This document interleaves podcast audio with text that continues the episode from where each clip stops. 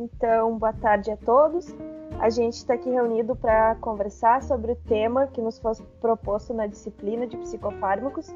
E o tema abordado pela gente vai ser um pouquinho, falar um pouquinho sobre a cocaína. Uh, então, para iniciar, sim, uh, as substâncias psicotrópicas elas são classificadas de acordo com o seu efeito no sistema nervoso central. Então, a cocaína especificamente, ela está nos grupos das substâncias estimulantes, juntamente com as anfetaminas, porque o efeito dela estimula determinadas atividades neuronais e intensifica as atividades psicomotoras. Uh, ah, Para falar um pouquinho sobre o mecanismo de ação da cocaína no sistema nervoso central, a Luísa vai conversar um pouquinho com a gente.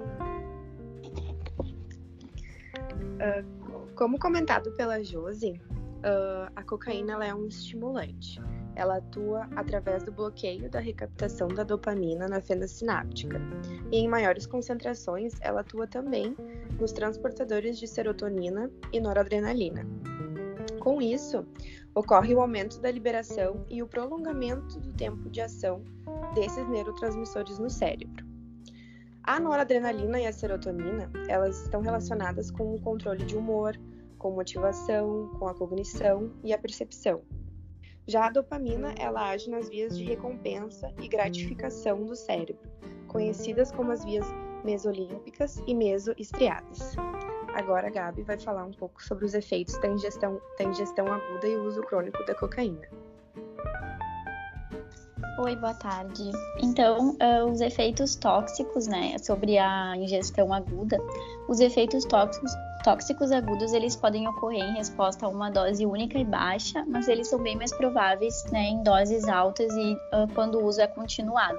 E as principais consequências podem ser a trombose coronária com infarto do miocárdio, a trombose cerebral com acidente vascular cerebral, que é o AVC, a necrose cerebral e a insuficiência cardíaca.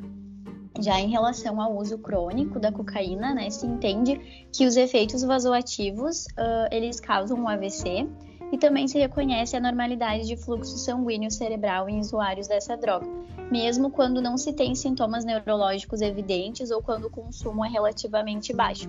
Uh, exames de imagem eles não evidenciam a perfusão cerebral e também os usuários crônicos, crônicos eles podem exibir anormalidades na substância branca do cérebro, bem como eles tendem a desenvolver ansiedade, mania, depressão, pânico e outras síndromes ou transtornos uh, psiquiátricos. E as consequências a longo prazo, né, elas podem ser hemorragia cerebral né, e uma constante morte dos neurônios, o que vai então acarretar a perda de memória e da capacidade analítica, também cefaleias e a destruição do septo nasal. Uh, e a Paola agora ela vai comentar um pouquinho também sobre a dependência, que envolve né, tópicos como a diferença em relação ao crack e também aspectos clínicos desses usuários. Massa, legal, Gabriela. Na verdade, uma, uma coisa que é sempre questionada sobre a cocaína, né, é a diferença entre o crack e a cocaína. É importante dizer que são drogas com o mesmo princípio ativo, que são capazes então de alterar o funcionamento do corpo como um todo, né? Ambas são derivadas de uma planta chamada coca, tá? E depois que a coca é extraída, ela vira uma pasta que refinada transforma-se em cocaína. E os restos do refino da cocaína, então, é o que se transforma em crack, que é uma droga mais barata, produzida, né, também clandestinamente e sem controle, e que em sua composição são acrescentadas outras substâncias tóxicas, tais como cal, cimento, querosene, ácido sulfúrico, acetona, amônia e soda cáustica, sempre com o propósito de baratear o custo e tornar-se mais acessível aos usuários. Então, por causa disso, muitas vezes o efeito do crack acaba né, sendo até mais devastador e viciando e matando mais rápido. Uma outra diferença também é sobre a forma que é absorvido. A cocaína, apesar né, de ser uma droga aí que pode ser uh, que tem uma boa absorção tanto por via oral, nasal, mucosa retal, quanto por via inalatória, ela é normalmente consumida em pó pelo nariz, tá? Levando 15 minutos para chegar ao cérebro e o efeito de euforia dura entre 30 e 45 minutos. Sobre os sintomas que a gente percebe, assim, pela forma que é absorvida, muitas vezes acaba, então, que os usuários, os usuários de uso prolongado desenvolvem intolerância, precisando de quantidade cada vez maiores da droga para ter os mesmos efeitos. E esses usuários também podem acabar lesionando então o tecido que separa as duas metades do nariz, do septo, causando lesões que podem precisar de cirurgia.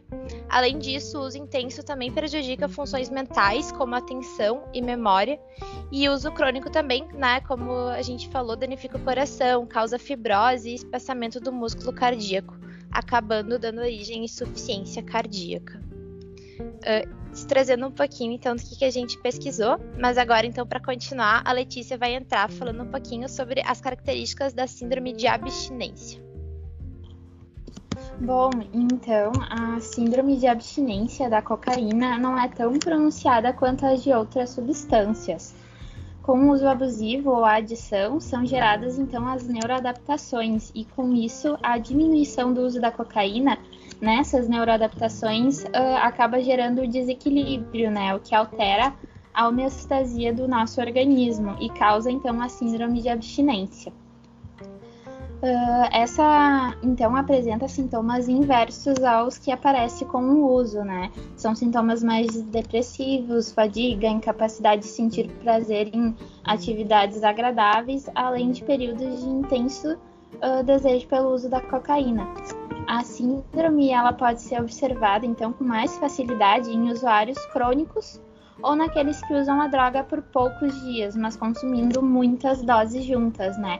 O que é chamado de binge, que seria uh, a utilização de cinco doses de, da, da, cocaína, né, pelo homem e quatro doses pela mulher. Uh, a abstinência da cocaína pode ser dividida também em três fases, né? A primeira fase, então chamada de crash, inicia entre 15 e 30 minutos após uh, ser interrompido o uso da droga e pode durar até 4 dias. E durante essa fase há uma drástica redução do humor e da energia do usuário, né? A segunda fase já é chamada de síndrome disfórica tardia e inicia entre 12 ou 96 horas após então cessar o uso da droga. E ela pode durar então até uh, de duas a 12 semanas, né? Havendo sonolência, irritabilidade, o desejo pelo consumo, né? Muito, uh, muito presente, o que por vezes acaba gerando a recaída. E também, além de problemas de memória, até a manifestação de, de ideação suicida pelo usuário, né?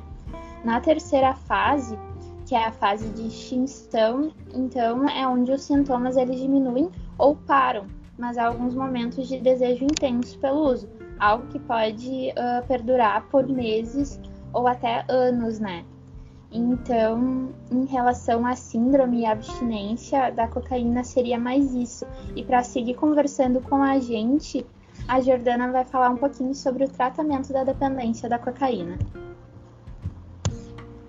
Bom, seguindo falando então uh, a respeito do tratamento da dependência da cocaína, uh, porque a dependência da cocaína, na verdade, ela é considerada como um, problema de saúde pública uh, e ainda não existe um, um, protocolo farma, farmacoterapêutico para o tratamento dessa, dessa dependência, o que acaba, por consequência, agravando essa, essa problemática de saúde. porém, uh, podem ser utilizados atualmente e, e, costumam ser utilizados os anticonvulsivantes e os antidepressivos que vão colaborar no aumento da monoamina. Uh, essa substância da monoamina ela vai auxiliar no alívio dos sintomas produzidos pela abstinência da, da droga que a, que a Letícia com, uh, comentou anteriormente.